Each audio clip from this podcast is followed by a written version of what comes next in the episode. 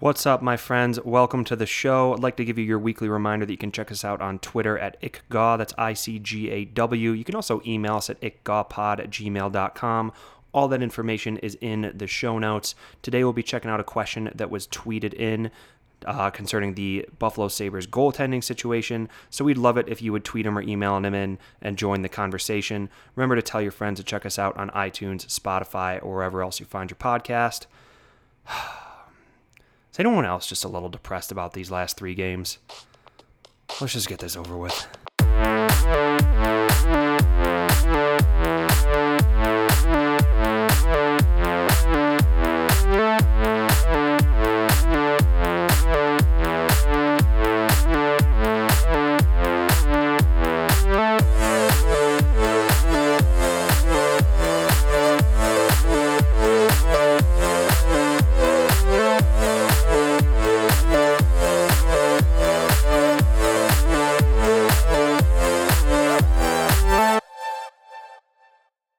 What's up, guys? Welcome to It Can't Get Any Worse, America's worst podcast for America's worst hockey team. I'm your host, Jay, and on today's show, we'll be checking out a situation with the Dallas Stars that reached such extreme measures that the union has had to, st- the players' union rather, has had to step in. We'll be unpacking three straight losses against the Blues, Bruins, and Islanders, and we'll be looking ahead to games against the Panthers, Bruins, and Devils. If you enjoyed the show, we would so appreciate it if you would drop us a five-star review on iTunes. We so appreciate the support and kind words. Here we go on to part one, and moving on to what are you reading? We're looking at this one from T S N dot com, written by an unnamed T S N staff, and our article is N H L P A Rips Unprofessional Stars C E O. And we'll jump right into some quotes here, but you probably heard about this one. This one's opening up with a quote saying, "The National Hockey League Players Association," that's the players' union, "has officially responded to the pointed and profane remarks Dallas Stars C E O Jim Lites directed towards Jamie Benn and Tyler Seguin. In a statement released on Sunday, the N H L P A called Lites' remarks reckless and insulting." So we're going back a little bit here to last Friday, where C E O, Dallas Stars C E O Jim Lites made the following comments after the game. And something that's important here is that he specifically sought out reporters and stressed that he wanted these statements to be on the record.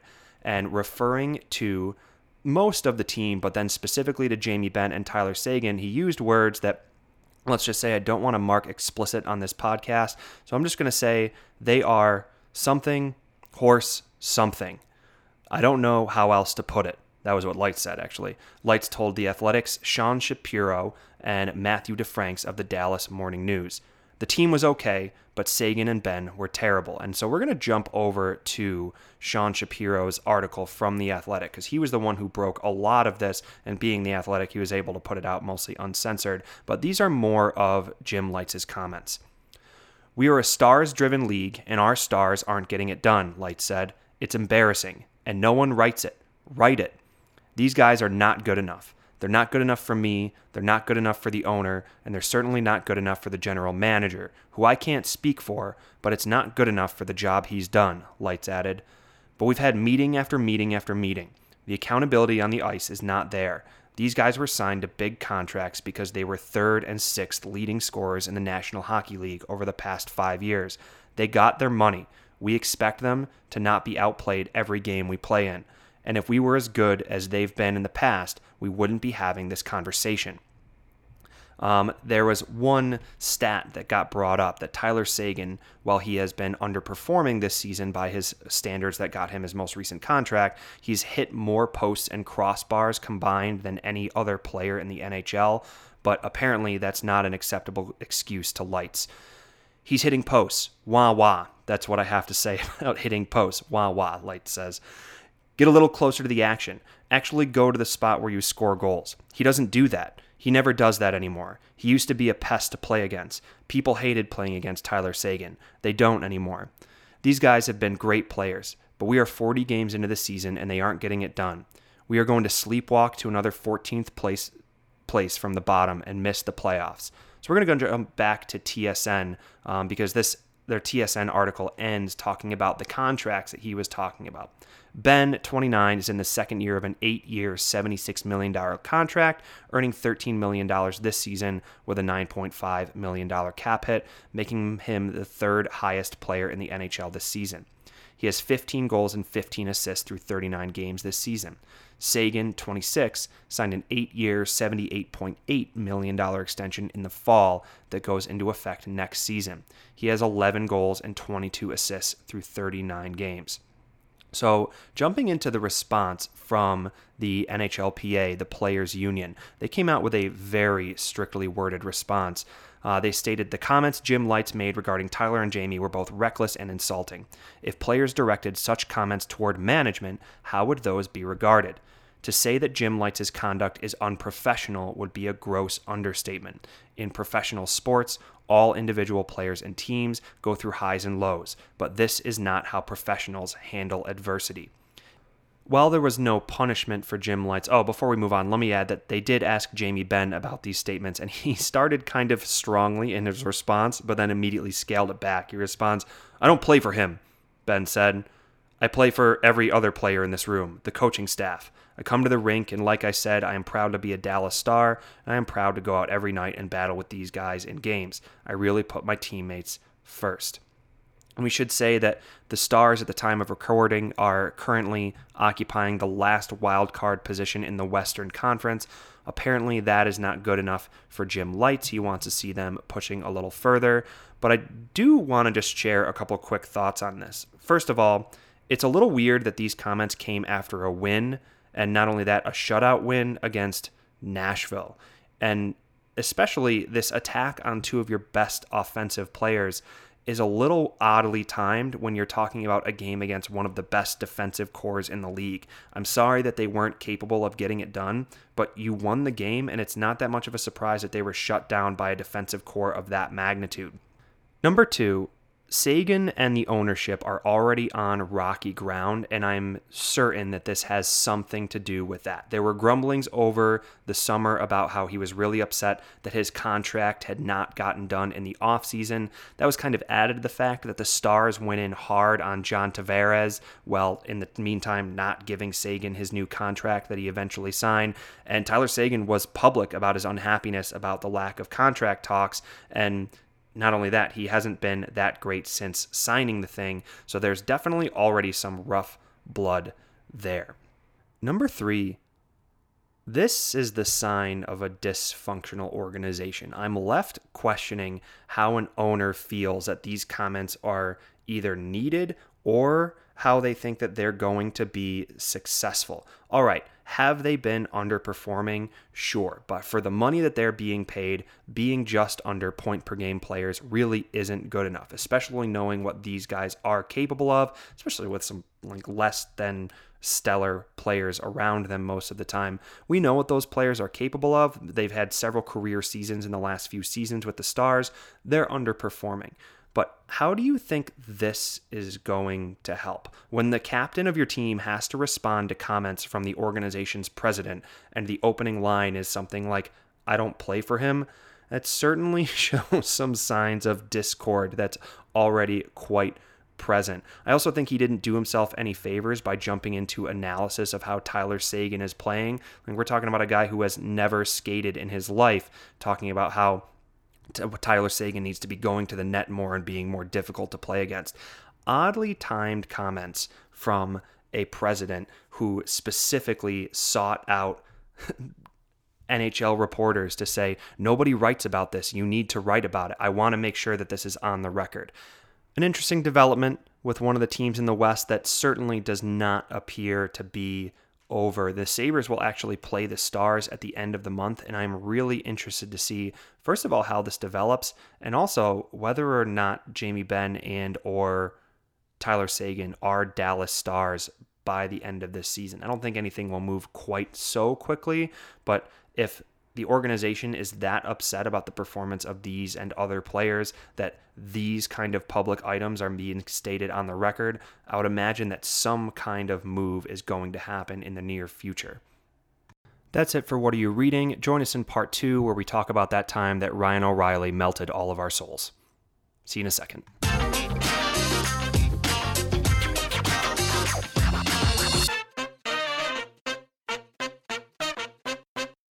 All right, moving on to part two, and we've got to start with the game that nobody really wants to talk about. It's when the Sabres went to visit the Saint Louis Blues last Thursday. Uh, Jason Pominville was listed as day-to-day on this one, and he didn't make the trip, and Beaulieu was a healthy scratch. It was kind of business as usual, with the top line being uh, Jeff Skinner, Jack Eichel, Sam Reinhart. That bottom, or second line, sorry, trying to figure out things with Connor Sherry, Vladimir Sobotka, and Evan Rodriguez. Casey Mittelstadt was centering a line with Kyle Okposo and Remy Eli, and the fourth line was made up of Tage Thompson, Zemgus Girgensons, and Johan Larsson.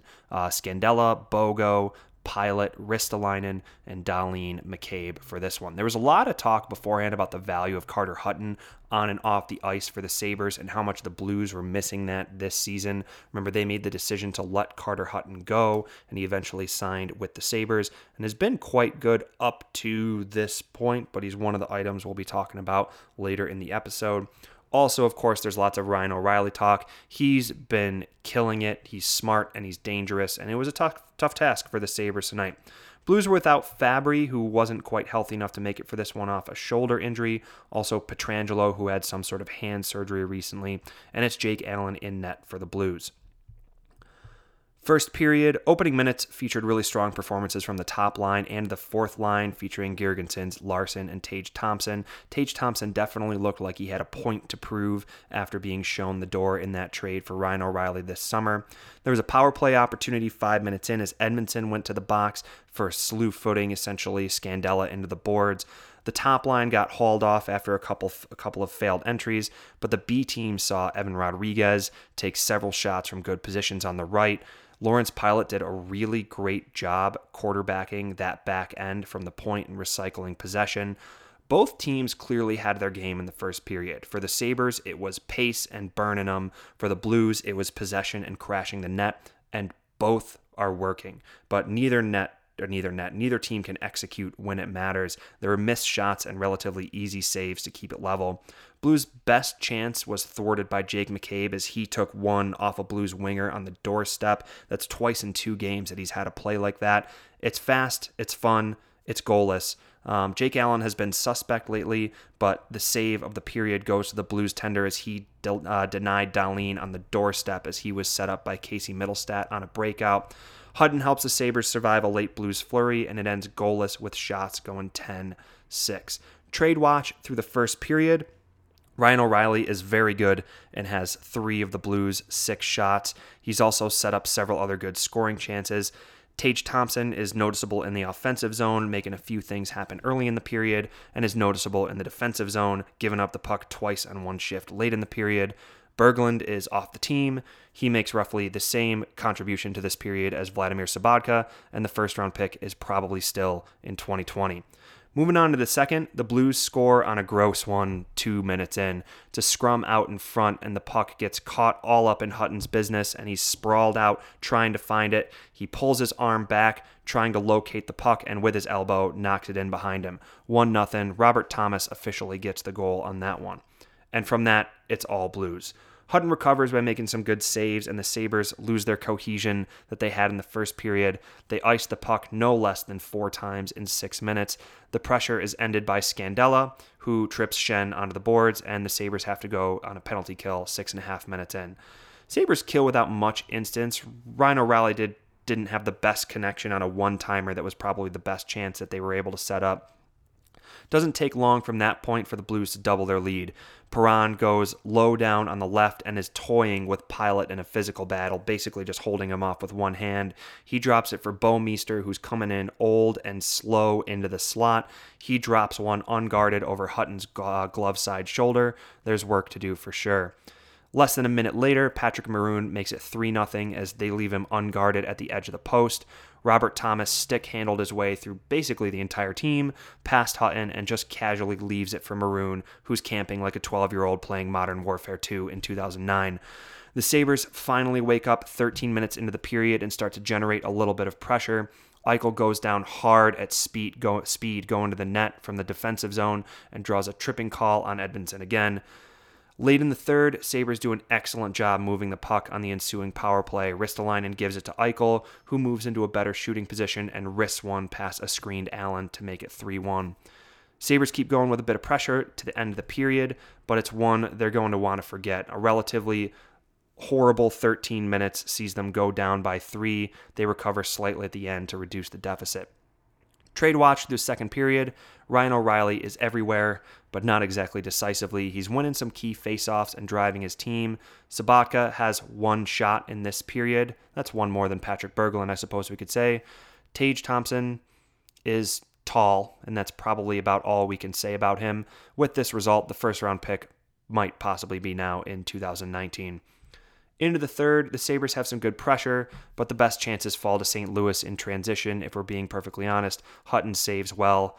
fourteen minutes into this one, Ryan O'Reilly streaks down the right with pace we didn't really know he had and blows it over Hutton's shoulder for the dagger, and we can all start crying now. Sabres fail to generate really anything meaningful in the closing minutes and almost concede a fifth on more than one occasion. They fall to the second worst team in the league, four one. Trade watch through the third period. This team is ruining my life. Three points from this one. We won't really know the winner of the Ryan O'Reilly trade for a few years, but right now it just blows. It really rationally depends on Tage Thompson and whatever that first round pick turns into for the Sabres.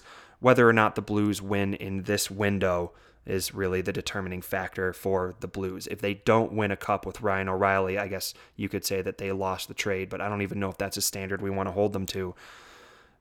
Just watching your player or watching a player who was your second line center produce at a point per game pace while your second line center is Vladimir Sobotka, who is floundering game after game.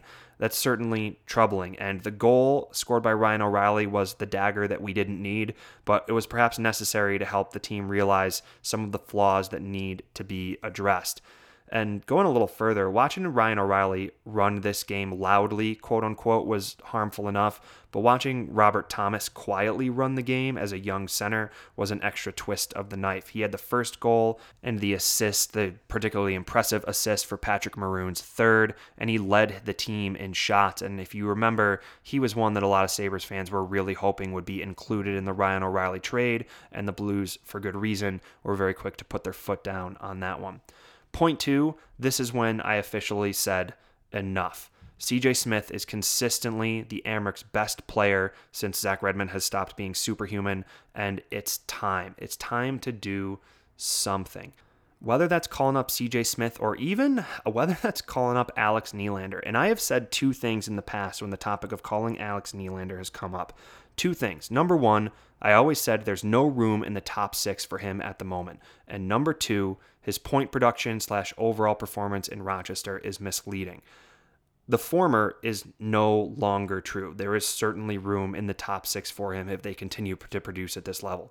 level. The latter point, that his point production and overall performance is misleading, that wouldn't really bit be out of the place in this environment anyway. Phil Housley had probably the most depressing comment about the situation. When he was asked about secondary scoring, he said, "I think that's a question for the players."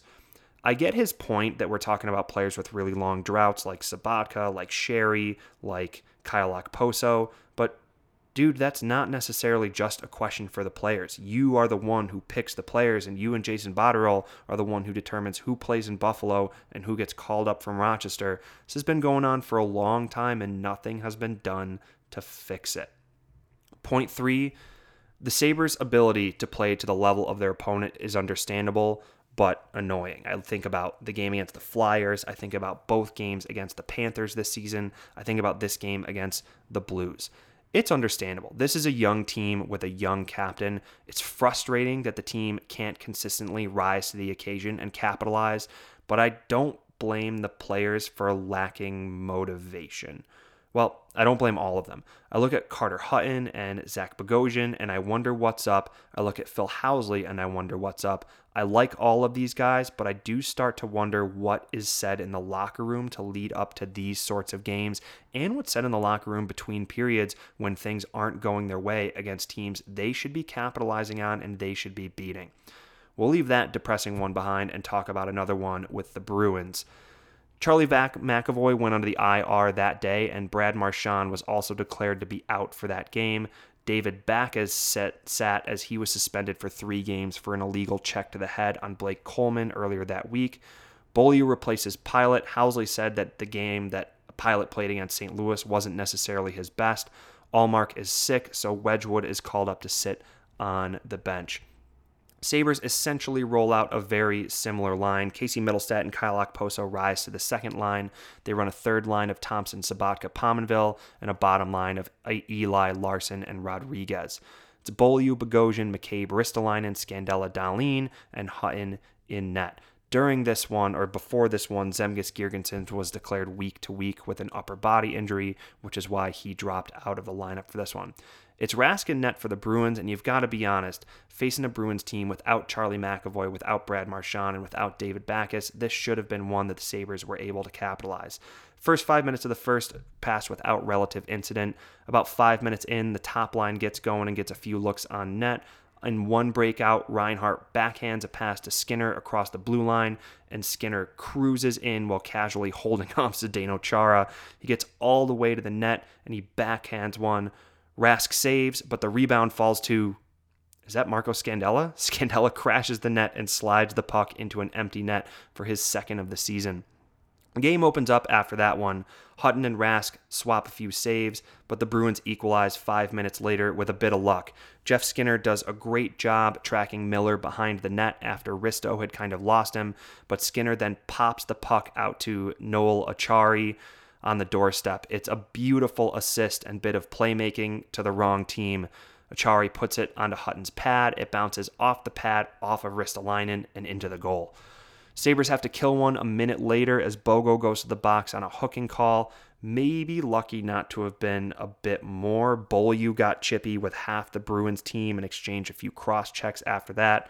Penalty kill is relatively uneventful other than Jake McCabe taking a meaty Bergeron one-timer off the backside of his calf. He struggled to put weight on that foot, but was able to battle it out for the forty-plus seconds he was stuck out there. It ends fourteen seven shots in favor of the Bruins. Into the second, Sabres start well and draw some saves. They end up playing four on four for a bit. Sabres had a power play opportunity that ended quickly as Eichel just walloped Chara's face with a high stick. He drew some blood, so it's four, and the Sabres have to kill the rest of that penalty after that. They survive the kill and get some fortune as they hit the post. On the ensuing breakout, Erod ends up in a two-on-one with Johan Larsson against David Pastrnak. Erod carries and Larry buries it. It's two one shorthanded. Sabres let the Bruins get in their face and play their game in the first, but this middle stanza is largely all Sabres. Shots are now fourteen seven in favor of the Sabres this time around, and we go to the third with a Sabres lead. Into the third, Hutton's called upon a few times as the Bruins try to take some initiative back in the third. It's a little back and forth, and Pominville probably has the closest attempt as he deflected one just wide from out in front. Bit of a dicey moment for Sam Reinhart nine minutes in as Jacob Forsbacka Carlson, that's a name, slipped and put his skate right onto Sam's ankle, which gave into the ice a little bit. He hobbled on down the tunnel, but thankfully returned a few minutes later. It almost got worse as Casey Mittelstadt made a brainless move to backhand it across the net to Hutton, right to an offenseman right out front. Scandella, oddly enough, mops up the rough situation. Sabres have to kill a penalty with four minutes left. Risto, Risto left a leg in on Pastrnak as he chased him into the corner. It looked pretty rough in slow motion, and Pastrnak was grimacing afterwards, but there were a lot of complaints about why this one was called. It had been a really rough period where a lot of stuff had gone uncalled, and this was a weird one for the, not a weird one, it was frustrating that the refs took action on this one at the end of the game, but had let so much else go throughout it. Pastrnak, while grimacing, does come out on the power play, and the Bruins hold a long period of possession. Krug wrists one from the blue line, and Jake DeBrusk tips it out front for a late equalizer. Sabres survive a late flurry from the Bruins to end a rough third period for the home team and head to overtime. Sabres were outshot eighteen to five in an abysmal third stanza. They roll out the line of Eichel, Skinner, and Ristolainen against Krejci, Moore, and DeBrusk. It's a little flat for the first thirty seconds or so, and then Skinner gets hauled down by Krejci, and Krejci goes to the box for tripping. Sabres call a timeout and roll out their money O T line of Eichel, Skinner, Darlene, and Ristolainen, but to be perfectly honest, they're pretty abysmal and fail to generate a single shot. The B team finally takes the first shot on target through Evan Rodriguez. The Bruins burn back the other way and get a shot on Hutton. He pops out a juicy rebound for Sean Corrali, who pokes home the O T winner. Point one, this is what the Sabres are now. I think the Sabres are below than average um, in terms of their output and in terms of per- their performance. I think statistically, this is what the Sabres are. We talked about for a long time that they were not win ten games in a row good. I don't think they're lose three games in a row bad, but this is what the Sabres are. I think we're going to be looking at a streaky team with streaky performances of players. They rode the performances of their top line, whether that was comprised with Jason Pominville in it or whether that was comprised with Sam Reinhart in it. All those players were playing well for an extended period of time. When they dry up, this is probably what we're going to see. Point two is kind of funny that I made at the time. Point two for this game was I don't think Kyle Okposo will ever score again, and he did conveniently score in the very next game. But this was twenty-one games, which was his longest drought of his career. And what I was noticing at the time is that he's getting limited power play time. His ice time is less than fifteen minutes a game. I mean, even with the goal that he scored, we might start hating that contract a lot sooner than we thought he was going to make. We were going to hate it. Uh, he is making six million dollars for the next five seasons, and he's a player who has never been blessed with an incredible amount of speed, but with the direction that the game is going, going towards pace and skill and tenacity and Kyle Okposo's trending direction of not having a whole lot of any of those things, we're going to need to see a different player from him if we're going to appreciate paying him six million dollars for the next many seasons. Point three, on a slightly more positive note, I thought this was Marco Scandella's best game of the season. We've ripped on him left and right for various performances against various teams, so you got to give him some credit when it was due. Obviously, he scored the first goal, but he also made several game and goal-saving plays throughout the time. Like I, I don't mind Marco Scandella being in the team. I mind that he gets first line minutes, and thankfully he hasn't been seeing that too much this season. With the healthiness of McCabe and Bogosian and the addition of Darlene and Pilut, we can let Scandella be what he should probably be, which is a third liner. I think he gets paid a little bit too much to be a third liner, but if long, as long as he continues to get those opportunities rather than being the guy who's rolled out on the second power play or the guy who's rolled out in massive penalty kill situations, I would rather see him get the smallest amount of ice time. He had a good game today, and I want to point that out.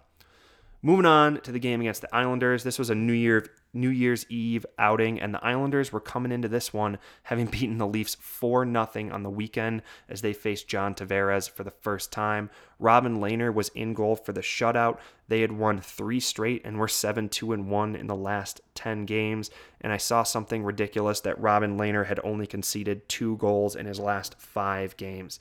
C J Smith was called up for this one, finally signaling some action being taken to address the issue of secondary scoring. He's been the Amerks' best player for the last few weeks, so it was well-deserved. His last game for the Sabres was two seasons ago, and conveniently, and or not conveniently, kind of coincidentally, also against the New York Islanders. I believe he had one point in that game. Jack Eichel did not practice the day before in a narrative that would become rather important. Housley said on the day that he was a game-time decision, and he did make it. Things were looking pretty normal lineup-wise. Skinner, Eichel, Reinhart, uh, Sherry, Mittelstadt, Evan Rodriguez, Tage Thompson, Vladimir Sobotka, Jason Pominville, and C J Smith came in to play in the fourth line with Johan Larsson and Kyle Okposo. McCabe, Risto, Scandella, Darlene, and Beaulieu, Bogosian with Carter Hutton in net. Into the first, the puck is dropped and play doesn't stop for over five minutes. There are line changes four plus times, and it's the Sabres all over the place.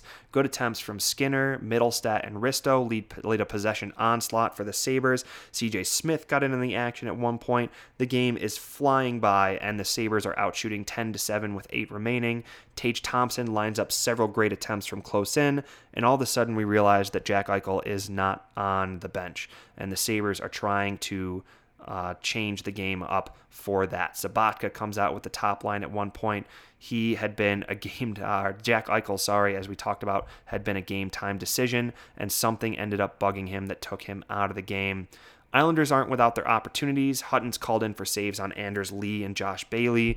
There's a dicey one where the puck ends up just scooting right behind his back across the face of the goal, but thankfully there's nowhere, uh, no one there to tap it in. He produced the save of the game with three minutes remaining in the first. Barzal put a great pass across the front to Josh Bailey, and Hutton flailed a stick over the empty net to deflect Bailey's attempt. The Islanders are growing into things at the end, but the end, or the first stanza, I'm sorry, ends all square. The second gets going pretty quickly. Hutton has to make some frantic pad saves early on, and on the ensuing face-off, the Islanders capitalize. Leo Komarov wins the draw. It goes to Barzal, who cycles it to Nick Leddy on the point. Leddy holds it for a second and then drops a bomb that goes over Hutton's shoulder. Hutton had interestingly committed to the far side of the goal. I'm not sure if he misread it or was screened, but nevertheless, it's one nothing three minutes in. Sabres generate some chances in the second, but the only other real news is that it was officially declared that Jack Eichel would not be returning for the game. Early in the third, Brock Nelson weaves in between Rasmus Ristolainen and Sam Reinhart, who, for whatever reason, either a line change or an odd turnover, is lined up in the right D spot as Nelson is coming in. Neither of them close him down adequately, and he lets a wrist shot go. Hutton gets a glove on Nelson's shot, but then the puck slips out of his glove, flips through the air behind his back and into the goal, and it's two nothing.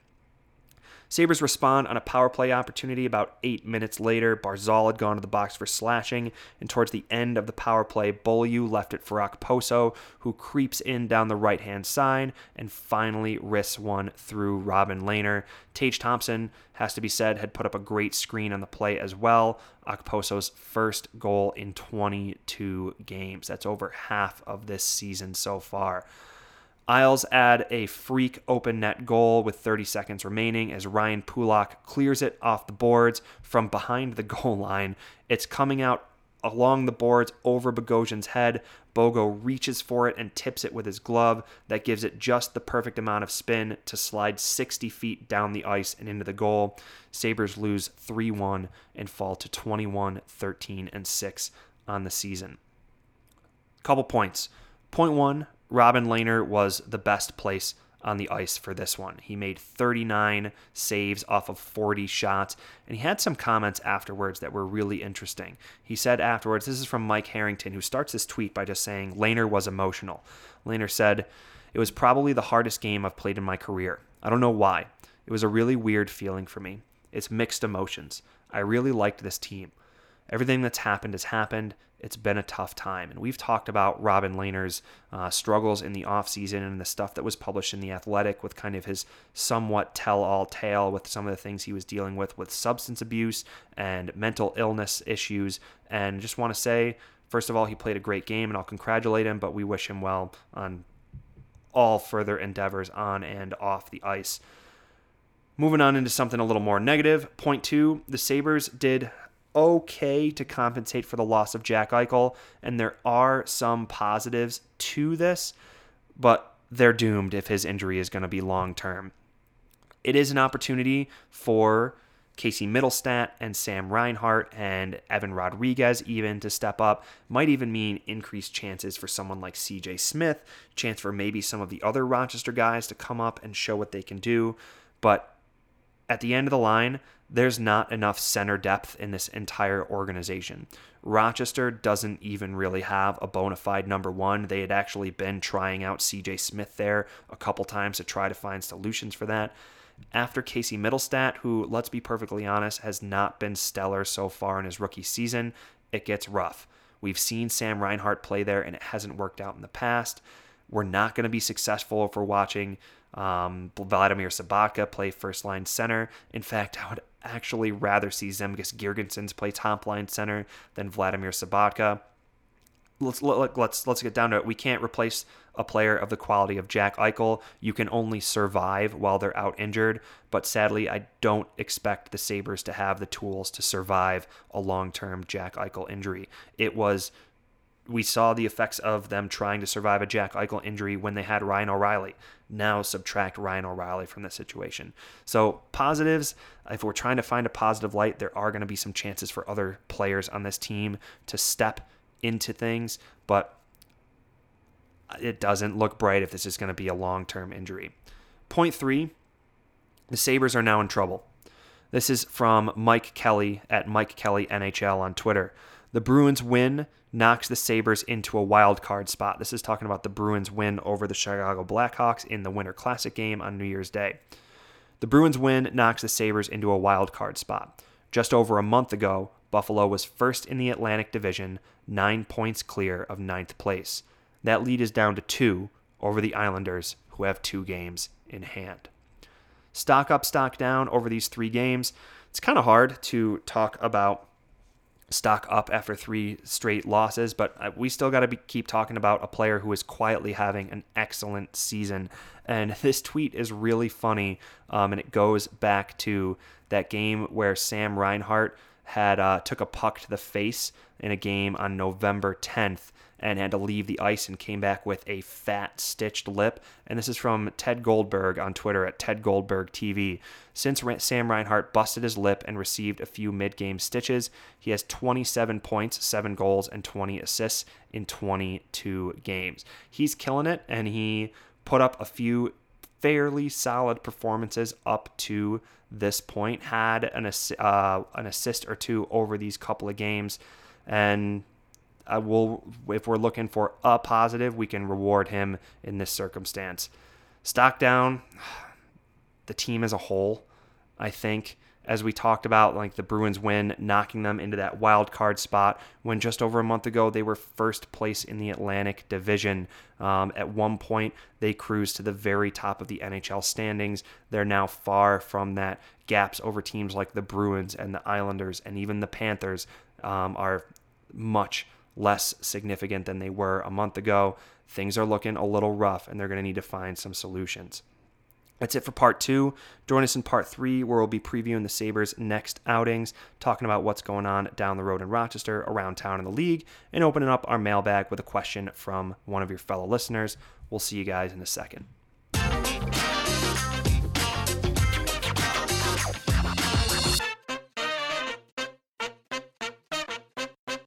All right, welcome to part three, where we'll be taking a look at the Sabres' next three outings.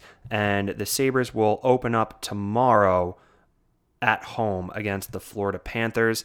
And as we are well aware, the Panthers have had the Sabres number this season and for the last several seasons. The Sabres have lost six straight to Florida. Whether or not they'll have Jack Eichel for this one is not currently known. Um, Phil Housley said today in a press conference that they're going to hear from the medical staff soon. It has not been declared what uh, the prognosis is for how long he's going to be out. The Sabres lost the last outing at home to the Panthers five two. The Panthers have won two straight against the Flyers and Red Wings. The Sabres have lost three straight going into this one. How do we think this one is going to go? We might see their new acquisition, Chris Weidman, in this one. He was acquired uh, from the Edmonton Oilers in exchange for uh, Petrovich, who you might remember was the one that Evander Kane fought and beat in three fights in one game a couple seasons ago. So not one, if we're being totally honest, that I'm totally optimistic about, but we'll see how things go. And of course, we will always root for the homeboys. Moving on, the Sabres will then travel to Boston on Saturday. The Bruins beat Chicago four two in the Winter Classic, and that result catapulted them over the Sabres in the standings and into third place. They survived a bit of an injury bug with Marchand and that suspension of Backes and the injury to Charlie McAvoy, and now they're really starting to purr. They've won six of their last ten. The Sabres couldn't get it done against them at home. Uh, with Jack Eichel, this one could go a little bit rough in Boston. And unfortunately, this one is now crucial, and it doesn't look good. They play the Flames on Thursday before this one in Boston. And Sabres will round out this outing with a trip to the Devils on Tuesday. Devils are a weird team. They were horrible two seasons ago that ended in them um, having the first overall pick. They were rather incredible last season off the performances of Taylor like are players like Taylor Hall. They started this season off horribly, and now they're starting to look decent again. They have won three straight and have finally climbed out of the very bottom of the standings. They're five four and one in their last ten, which doesn't seem that impressive, but those losses involve two losses to the Blue Jackets, one to the Leafs, and one to Nashville. All teams that you would kind of expect your team to lose to if they were the caliber of the New Jersey Devils. And they won three straight going into this one.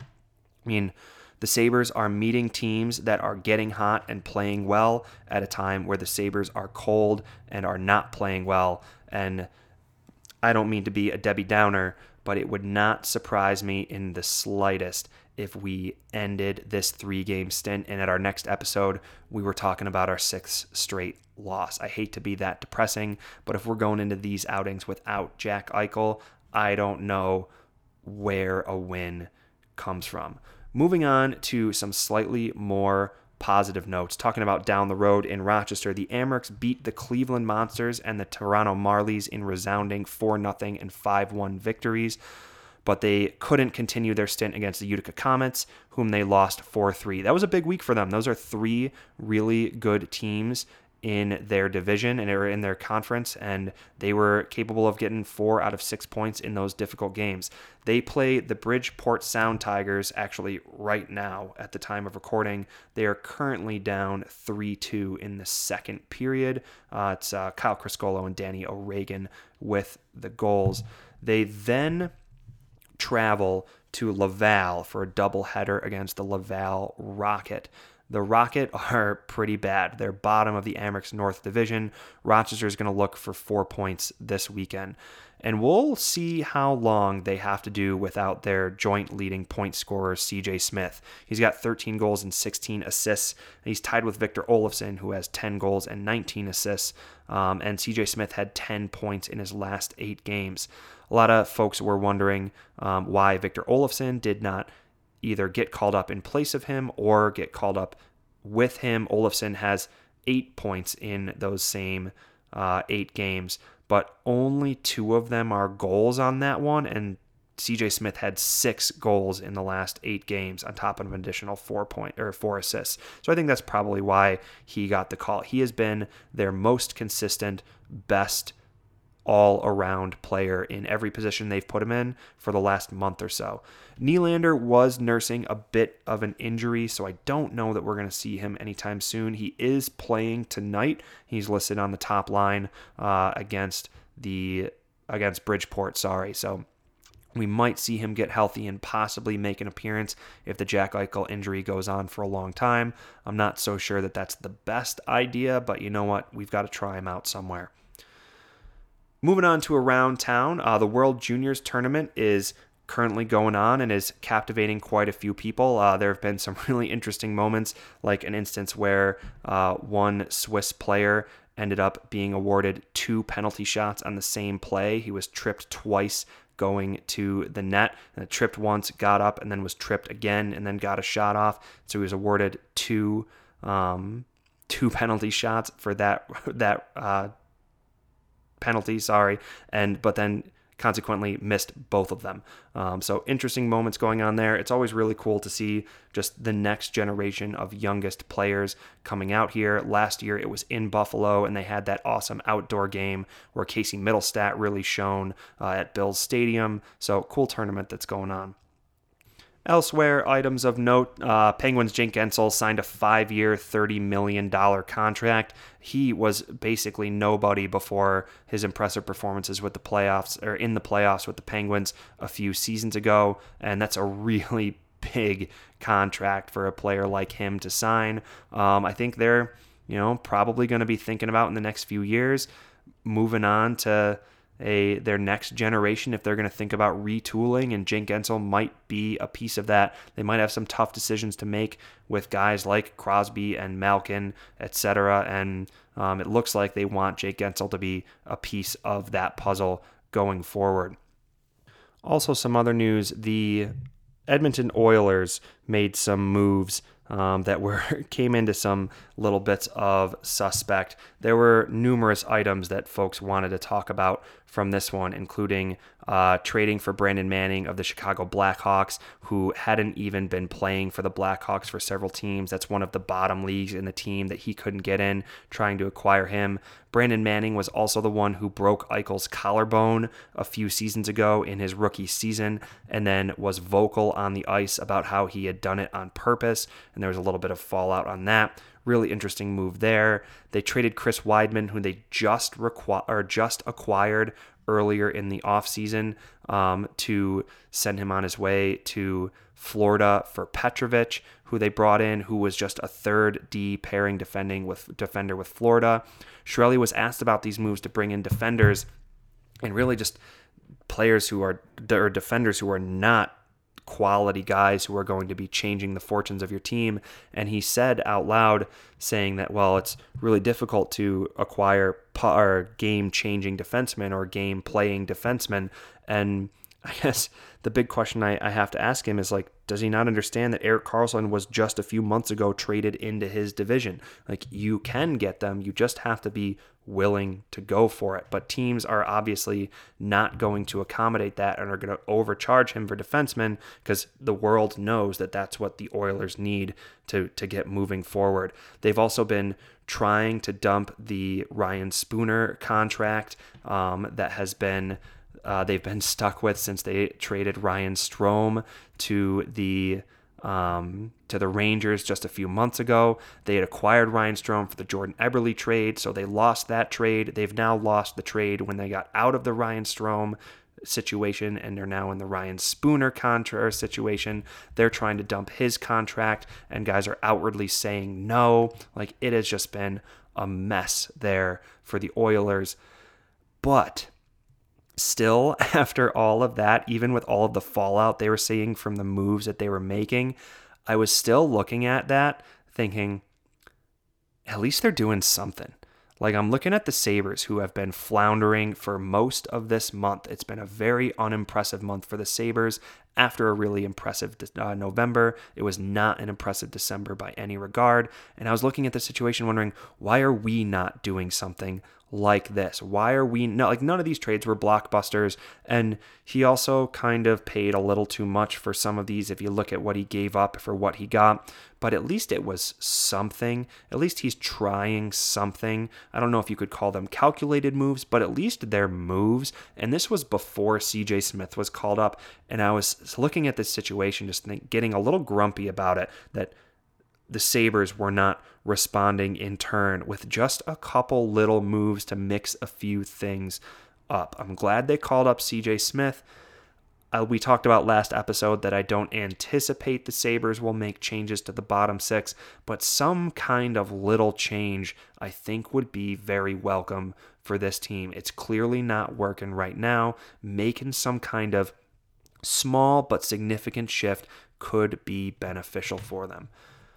Anyway, moving on to our mailbag, uh, mailbag. We got one tweet from Robert on Twitter, um, and he wants to know, how many games do you ride Ullmark in a row to see what he can do in a stint? And that's a really good question, considering we just talked about three straight losses and three straight games with Carter Hutton in net, and almost every game has a goal where you could look at Carter Hutton and think, buddy, I think he could have done a little bit better on those. There's the Blues one where he was sprawled out and he knocked it into the net on his own. There's the Islanders one where he gloved it and then let it go. Last episode, we were talking about him getting pinched behind the net when he was making risky plays behind the net. It might be time uh, to give him a rest. We've talked about several times this season that the development plan for Linus Ullmark is working. He's getting opportunities to start small and be successful. Maybe it's time to start thinking about taking Carter Hutton out of the limelight and letting Linus Ullmark get in there and ride. He's looked really strong in almost all of his games that he's made this season. His stats have been really impressive. He's been assured, and I think it might be time, Robert, I would agree that it might be time to start thinking about seeing what he can do. You know what? Like, we're not anticipating things going well for these three games. Maybe put him out there. I think that would normally be a situation where Phil Housley would want to keep him out of the crossfire on that one, but maybe put him out there and see what he can do. If he goes out there and is a powerful source in a win over the Panthers, who have had the Sabres number for the last many, many games, maybe that's something that we we we could we could build on after that. And then after that, I would say at this point, with how Carter Hutton has been kind of letting in those kind of goals, I'm wondering if maybe, Robert, we start just seeing how long you can ride him. Like, none of these games are that close together. We're talking about a Thursday, a Saturday, and a Tuesday. Hutton just played a similar schedule like that um, over these last three. Can you give Linus Ullmark those three in this situation? I think you could, um, but I don't know if that's exactly what we'll see. I know Phil Housley is really committed to Carter Hutton. He's the veteran presence on the team and is the declared starting goalie. If they want to keep going with him, I would understand their decision, um, but I personally might be with you, Robert, if that's your opinion, that we, we want to see him a little more than we have, considering how assured he has been back there at the time. That's going to do it for the episode. Remember, you can tweet us in your questions on Twitter and email us at ickgawpod at gmail dot com. Thanks so much for listening. If you enjoy this show, we would so appreciate it if you would drop us a five-star review on iTunes. Tell your friends to check us out on iTunes, Spotify, or wherever else you find your podcasts. Thanks so much for joining in. Keep those heads up, Sabres fans. It might not get much better, but remember, it can't get any worse. We'll see you guys soon. Decked in to Okposo. Okposo hanging on to it back at the point. Okposo drops it off in the corner to Eichel. Eichel buzzing around. Eichel in the slot.